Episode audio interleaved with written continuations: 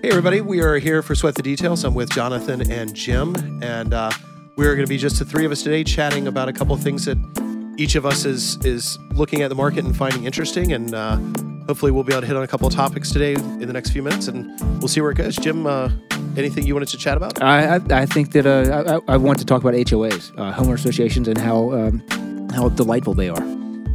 And and all three all three of us currently all three of us do live in HOAs right now, so we do have to start with that disclaimer. But uh, Jonathan, what's on on your plate? I want to talk about the Popeyes chicken sandwich. I'll just leave it at that. Uh, fantastic. I uh, I want to talk about what every realtor is talking about in America right now, which is uh, Where, where they should be.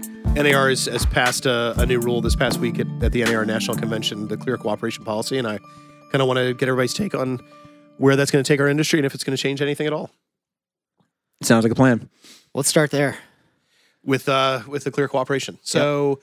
Um, just for, for listeners who either may not have heard it or maybe outside our industry, the National Association of Realtors this past week met for their national convention and passed a rule that is going to, in essence, say any listing that any realtor takes anywhere in the country um, must, by by realtor rules, be in an MLS within one business day of the first public marketing of that product. So of that home. So if you if you take a listing, you can still have time to prepare the marketing brochures, have time to get staging done, get repairs done to houses, get it prepared for for showings. But as soon as you contact agents outside of your office and um, put that in any form on a on a digital broadcast, email, bulk emails out, we're going to have to have that in an MLS, which is is really an attempt to try and do away with pocket listings and try to do away with this exclusivity and and closed marketing that's that's going on right now in the U.S. I mean, I think it's you know it's a way to, to try to address, try to address the fragmentation of the MLS because right now you have you know, I've got a search set up on my Gmail that looks for coming soon's from other firms, um, you know Zillow, Trulia, you know all these websites that where you have various homes for sale in, in various formats. But I if it works, I think it's a good way to to consolidate the MLS because for my entire career the MLS has been fracturing and fragmenting, and this is a way to for the NAR to try to you know, reassert themselves, if you will. Uh, to, it's a to bit make of. it better. A, I mean, uh, there's things that I like and things that I don't like about it. One thing about it is it's definitely a power play.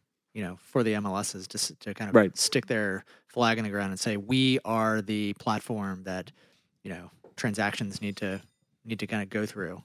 Yeah. Um, Yeah, but I mean, I think you know the the real. I mean, the stated reason when you go back and we look at it, the Department of Justice right now is breathing down the neck of the NAR. The NAR is trying to find a way to say we are very much a cooperative industry and that we're not going to be, you know, taking keeping things so close to the chest. And this is their first step at what can we change. But if you if you look at the, you know, over the last few years as inventory has become tighter, realtors are increasingly using different techniques of marketing that maintain a sense of exclusivity to their listings, and that is has changed the availability of homes to the to the general consumer marketplace. And so we have been here at Nest very positively affirmative of the best marketing is the broadest marketing. That Mhm. if you expose your home to the widest possible market, that is is the best way to to garner the most eyeballs, to garner the most views in person, and and to reap the best um, you know return for investment on the, by the seller. So, I mean, this supports where we've been operating you know for the last decade already. Correct. One other thing to note about this is it it states this clear cooperation policy states that the property needs to be listed in the MLS. It doesn't state that it has to be syndicated across all platforms. So whether it be websites, Right. real estate brokerage websites, you know, Zillow, all those, you know, you, you, you have to put it in the MLS, but you don't have to syndicate it out there. So I wanted to to, to make that note. No, and just you, and you also don't have to allow showings.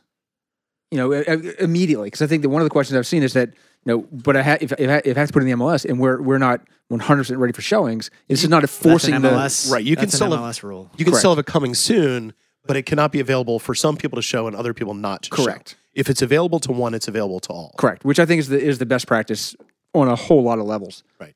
So what's the argument then against this? Why are why is this even a discussion of of within the marketplace? I mean, I think you know, for me, I think that there are you know multiple, but the two that come to mind are going to be the, the the brokerages that want to build their own internal platforms, if you will, and consolidate market share because they say we have all the exclusives and the smaller brokerages don't. I think is the one way for them to build their market share. And I think there's another. Also, you, you have some sellers, you know, they don't necessarily want to go full market, but they want their agent to reach out to you know the top 17 agents in that market band. You know, I think that that's one where there can be an argument for you know I don't want the entire market to know that I'm to know them for sale, but I want you to, to reach out to the best ones who know my product and market it that way. Yeah, I'd agree with both those points. I think the concept of a of a platform and you know uh, exclusive listings um, is something that some brokerages, and I'll generalize and say maybe some larger, Mhm. large and larger brokerages are trying to do is have this exclusivity of basically come to us and we ha- we have this inventory that nobody else has, and that's going to draw eyeballs to the website. It's going to draw calls to realtors. It's going to you know generate li- you know email lists so they can get in touch with people. So you know there there is a, an aspect of cornering the market in in, in terms of s- s- uh, specific listings. Um, and so I think that's one thing. The the other um, the other part of it, geez, I'm drawing a blank. What was your second point? Well, the the the, the sellers who want targeted That's marketing. right. The, that's the other. The other part is that sellers we're basically t- in, in this case potentially taking the control out of the seller, um, or taking the conversation with the realtor and the seller, um, and mandating certain things that have to be done. So typically, when you sit down with a seller, you, you know, in, in the vast majority of cases, you're going to recommend, hey, this is what we need to do. We need to we need to take your listing and expose it to the broadest audience. And if we expose it to the broadest audience, we're most likely are going to get fair market value for your property. Right. And so, but that even though that conversation um, happens most of the time, in this case, there's a rule being set that takes that conversation out. The realtor can no longer have that conversation of saying, "How should we expose your property?" and this and the seller, you know, can't really say, "I want to list with you, and I don't want you to expose it to the broad realtor." Base. Well, and I mean, I'm trying to imagine a world in which a a wealthy art collector is looking to sell a piece and goes to Sotheby's and says, "I want you to put this in your auction. I only want you to allow half of the people into the auction to to bid on it." It doesn't make any sense at all, and that's the exact same situation that we're doing here. We are we are trying to create an efficient marketplace, and yet we're doing so. We have been doing so at least in in some pockets of this industry. We've been doing so in a way in which we limit the who the the available buyers are, who the available agents are who can look at it. And I think there is a question. You know, some of the there have been a few statements of the fair housing question and just availability of the of every home to every buyer. And I think this is a this is a strong attempt to try and correct that. Yeah. I mean, again, I think I think it's you know it's uh it's going to be interesting to see how this plays out. I think we're looking at May for the for the implementation right now. Uh, we've got a few weeks and months to to figure out what it's actually going to look like. Well, I, I think the other the other piece, just to throw it as, is that every association is going to be required to implement this policy. However, how they implement it is going to be up to the association. So, um, Bright MLS, that handles much of Virginia, Delaware, Maryland, Pennsylvania, has already said that they're they're fine for every instance of of failure to comply with the policy is going to be a five thousand dollar fine. That that says nothing more than we are going to take this very very seriously. Um, associations on the other side could could implement this as a fifty dollar fine, in which case they're saying it's a cost of doing business if you don't want to participate. And I think that's going to be a huge discussion in the spring as we watch how different MLSs play out across the U.S. And I think that's that's going to be what we want to look at to see how how seriously the individual associations take it. I think we I think we re- revisit this in January and see what it looks like. Yep. So I'll, I'll step into the HOA conversation. Um, you know, you know, it, HOAs became prominent in at least in our area and probably nationwide in the late '70s. It seems that almost every neighborhood that I see in our market that's been that was built after 75, 78, 80, whatever, has an HOA of some sort, which is a set of guidelines that buyers subscribe to or they they they they agree to live by when they purchase a house. And I think that of all the hundreds of transactions I've done in HOAs, maybe three of my clients have read all the rules. Um, but I, I think it's something that generally the way I describe a buyer who's going to be living living in an HOA, don't be a butthead. You know, it's because I think that the the rules are there and they get implemented only if you are you know living outside the rules. There's one neighborhood and probably a lot of neighborhoods in our market that say in the guidelines no toys can be left in the front yard overnight. You know, you leave a bicycle for a day or two, fine. You live nine and they rust and then a big wheel and a trampoline, you're going to get someone's going to call call you on that. So I think that it, it really is, you know, I think that you live reasonably, be nice, and you're generally fine. I, I will say, I mean, I've lived in an HOA now for the last five years. For the first 45 years of my life, I never once. Has it been five had- years? Yeah, it's been almost five years that we've, we've been there. But before that, I had never lived in an HOA, never experienced it. And I never had a neighbor with whom I had these these concerns that I just wanted to call the neighborhood police officer and say, please please pass them a note because I don't want to be the one to say something about them Right. parking in my front yard. I mean, this isn't like you said. The you know, if you're a neighbor and you actually have civility, there's no need for that HOA. They've become an issue now because there are so many things like stormwater management and other you know water filtration systems that are are neighborhood controlled that have reserves that are needed Roads. roads, many times private private alleyways behind neighborhood, you know, behind the garages. Those things that have to be managed long term that owners just don't want to get a bill for ten thousand dollars when it's time to repave. I mean, some some have some have capital expenditures that are looking at quarter million dollars, half a million dollars over Yeah. a twenty five year lifespan. Right. Right. So you're raising. I mean, you that's a significant budget for people Absolutely. to have to manage on a daily, weekly, monthly basis. Yep. Yeah, I mean, I, I can think of at least one neighbor in Charlottesville that has an HOA purely for the purpose of collecting for a biofilter that was required by the city to be hmm. installed. It has there are no rules and regulations for living in the neighborhood.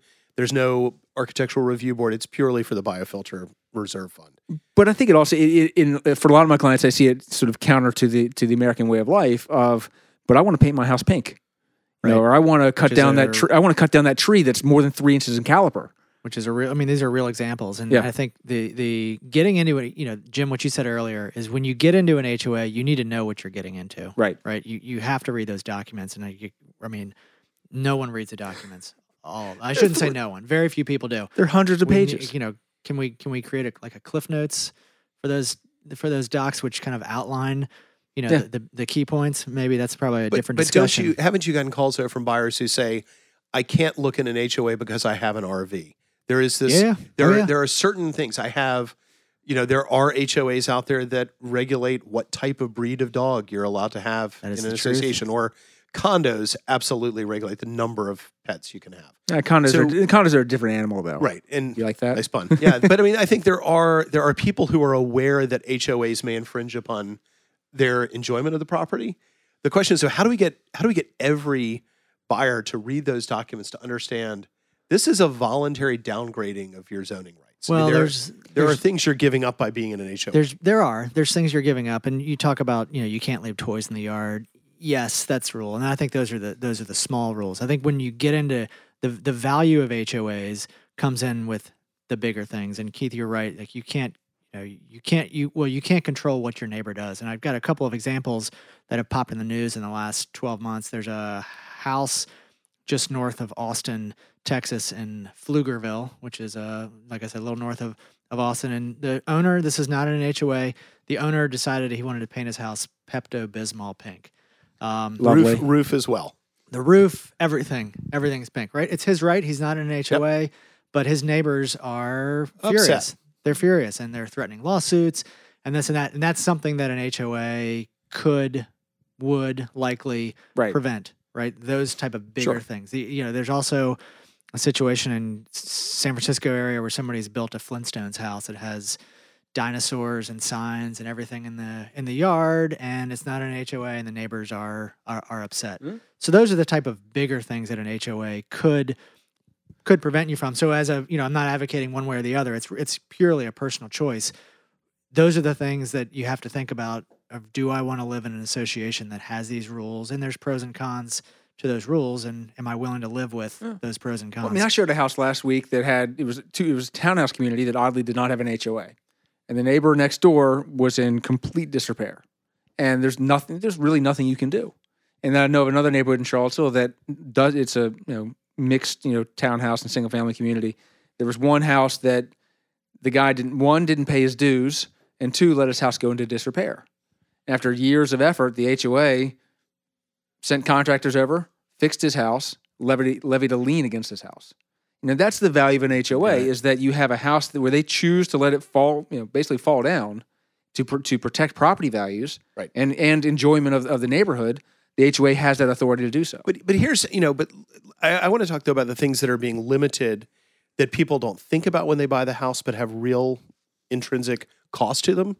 If I have a house that's not in an HOA, I can put deed restrictions on the property that run with the house even after I sell it. I can stop future people from utilizing the property in a certain manner. You can never you can never run a business out of this house, and and that would have a limit mm-hmm. to the number of people who buy it if I live near the university, I can place a deed restriction on my house that says this home can never be used for short short term leases for Airbnb purposes. If I did that and I tried to sell that house, it would have a significant reduction in the number of people who would be willing to consider it as a potential property. Right. Maybe they don't want to do it as an Airbnb, but they don't know who's going to want to use it down the road. HOAs almost exclusively today ban the use of, of short term rentals as part of At least, within the at least the newer ones but, do. But that is that is entirely a downgrading of your zoning rights. That is within the area you may well have have the right to to use a, a short term lease, but within the HOA we say we're not going to allow it at all. And and so suddenly the entire neighborhood is voluntarily adopting what no one in their I don't disagree with that, but I think if you if you don't like that, get on the board. You know, you can't you can't change it as long as the declarant is is still in control of the HOA. Yeah, but once which the once five the to seven years once the into declarant's the- out, though, the, you, you get on the board, you exercise your voice, and you you lobby your Try neighbors to to, change it. you change it. Yeah. You know, it's you know, it's it's it's it's a tiny dictator driven, you know, tiny little government. and that's what I think about HOAs. Yeah. so are they good? They can be. Depends on the dictator. Well, I mean, I think you know, especially with the short-term lease, you know, I, I I act like this is something that you would never agree to. The reality is, you would love for your neighbor to institute that that uh, that policy, and so that's really what the HOA is doing. Is is it's, it's trying to add value by protecting you against the people you can't control. And But I think, it, but I think it, the last thing I'll say on this is I think it, it has a potential, and I've seen it where it makes people, it gives them license to be less neighborly, because if I don't, if I don't like what you're doing in your yard, instead of going to, hey Keith, would you mind instead cutting of your going to grass next door, instead instead of going in next door, which is now we'll talk about next that's door a whole month. nother conversation. Will um, you know, you go to the the HOA management and say, hey, would you send this guy a nasty letter? right. Right, So you know, and it it- becomes anonymous. yeah, Yeah. sort of anonymous. So we'll we'll we'll leave next door for the for the next round, and and we'll. uh once we collect a lot, of, a fair amount of best of next door vignettes, uh, which are spectacular. Yeah. All right. What do we got next? Chicken sandwiches. Let's talk chicken sandwiches to kind of wrap this up. Third topic. So, real quick background um, for those that haven't been paying attention in the last couple months. Popeyes, uh, the restaurant, came out in early August with a new chicken sandwich. Um, it sold out in two weeks. So popular, it sold out in two weeks. Some of the restaurants, uh, the, well, the, the stats that I've that I've read and that I've heard is that the restaurants during this two week period were selling an average of a thousand chicken sandwiches a day at a price of about four bucks, four bucks a pop. Um, these chicken sandwiches were accounting for thirty percent of sales for Popeyes, and it really became a phenomenon. So much of a phenomenon that there was a story that came out recently that an employee in a Los Angeles Popeyes chicken restaurant was taking the chicken sandwiches and selling them, you know, basically on the black market. Um, there was reports of a of a of a sandwich um, a couple months ago that went on eBay for seven thousand dollars, and so it's this You giant know, more power to them. yeah, right. Capitalism, right? It's this you know this giant phenomenon. So they've they've come out again. They were they were sold out for five weeks. They came back again in early November, and they've been even more popular. So um, one quick stat that I read is that foot traffic um, to Popeyes restaurants soared uh, on the most recent opening day by 299 percent above above baseline, above their basic. So so this is you know, I'll call it an innovation, a product innovation that Popeyes had worked on for two years. They worked on this for two years, um, came out with a new product innovation, and really has just completely transformed their business within a very short period of time. I mean, Right. from from August twelfth until you know November third when they relaunched. yeah, until November third when they relaunched. Um, some of the studies out there said they were getting they had sixty five million dollars in advertising value just from social media posts, from online articles, things like that. So now, you know, they've they've had this product innovation, and the question is, you know, we don't need to talk all about chicken sandwiches, but you know, what what is the Popeyes chicken sandwich for the real estate industry or for other businesses? This product innovation that really can transform your business almost, you know, I'm you could arguably overnight. So uh, let me ask one question before we even get to that. Is it is there indication at this point as to whether this entire shortage of chicken sandwiches was entirely intentional, whether this was thought out long before the launch started, or is this all still speculation as Yeah, to how so I'm- Popeyes went with it? I don't know. I'm I'm not an industry expert. They forecasted when they first came out with the chicken sandwich, they had enough chicken sandwiches nationally to get them through the end of September, and um, they didn't. They sold out in two weeks. So whether that was underproduced on purpose or whether you know as a as a ploy, if it was genius. It's one of the greatest mistakes Yeah, ever made. right. Otherwise, So yeah, we don't we don't know that. I think does does it matter? I mean, no, okay. I don't think it does. I mean, I think it matters to a certain degree from the ancillary, the the the the side. Well, from the violence you're seeing at the Popeyes, I mean, I think that matters. I mean, True. You know, you're seeing people who are stabbed don't and mean to be body la- we don't mean slammed to be because of a laughing. freaking chicken sandwich. Yeah. No, and and you know, unfor- well, fortunately, unfortunately, in Charlottesville, the Popeyes is located on the busiest road in town, and it literally has cars backed out onto the main road Which is lovely. try and get into the drive-through. So it it causes disruptions at the very least I- um, right now. But No, it's, but I- that's based on hype. It, it is. It's on hype, and there, there's. I mean, I think I saw at one point Popeyes was saying we'll sell you a chicken sandwich if you if you bring your own bun. I mean, yeah, I saw that. Uh, I'll Google it for you. That makes no sense. but all right. Um, no, but I, but is there a silver bullet in real estate? I don't know. I've been doing this for almost twenty years. There's not. I I don't see that there is one. I mean, the, Well, I think you know what we don't know is is this sustainable for Popeyes? Is it just kind of like somebody just said hype? And Right. there's been a lot of hype with other brands and businesses and technology products in in our industry that have come out recently, and in some cases they've fizzled, in other cases, in other cases they haven't. I think the key difference is, is with Popeyes, that silver bullet is a chicken sandwich. It's it's it's one thing. Where in real estate, there are so many components of what a realtor does. You know, communication, knowledge, professionalism, psychology. I mean, there's, there's so many things that go into what we do, marketing, that there's no one thing that's going to change the paradigm or the dynamic of, of practicing real estate.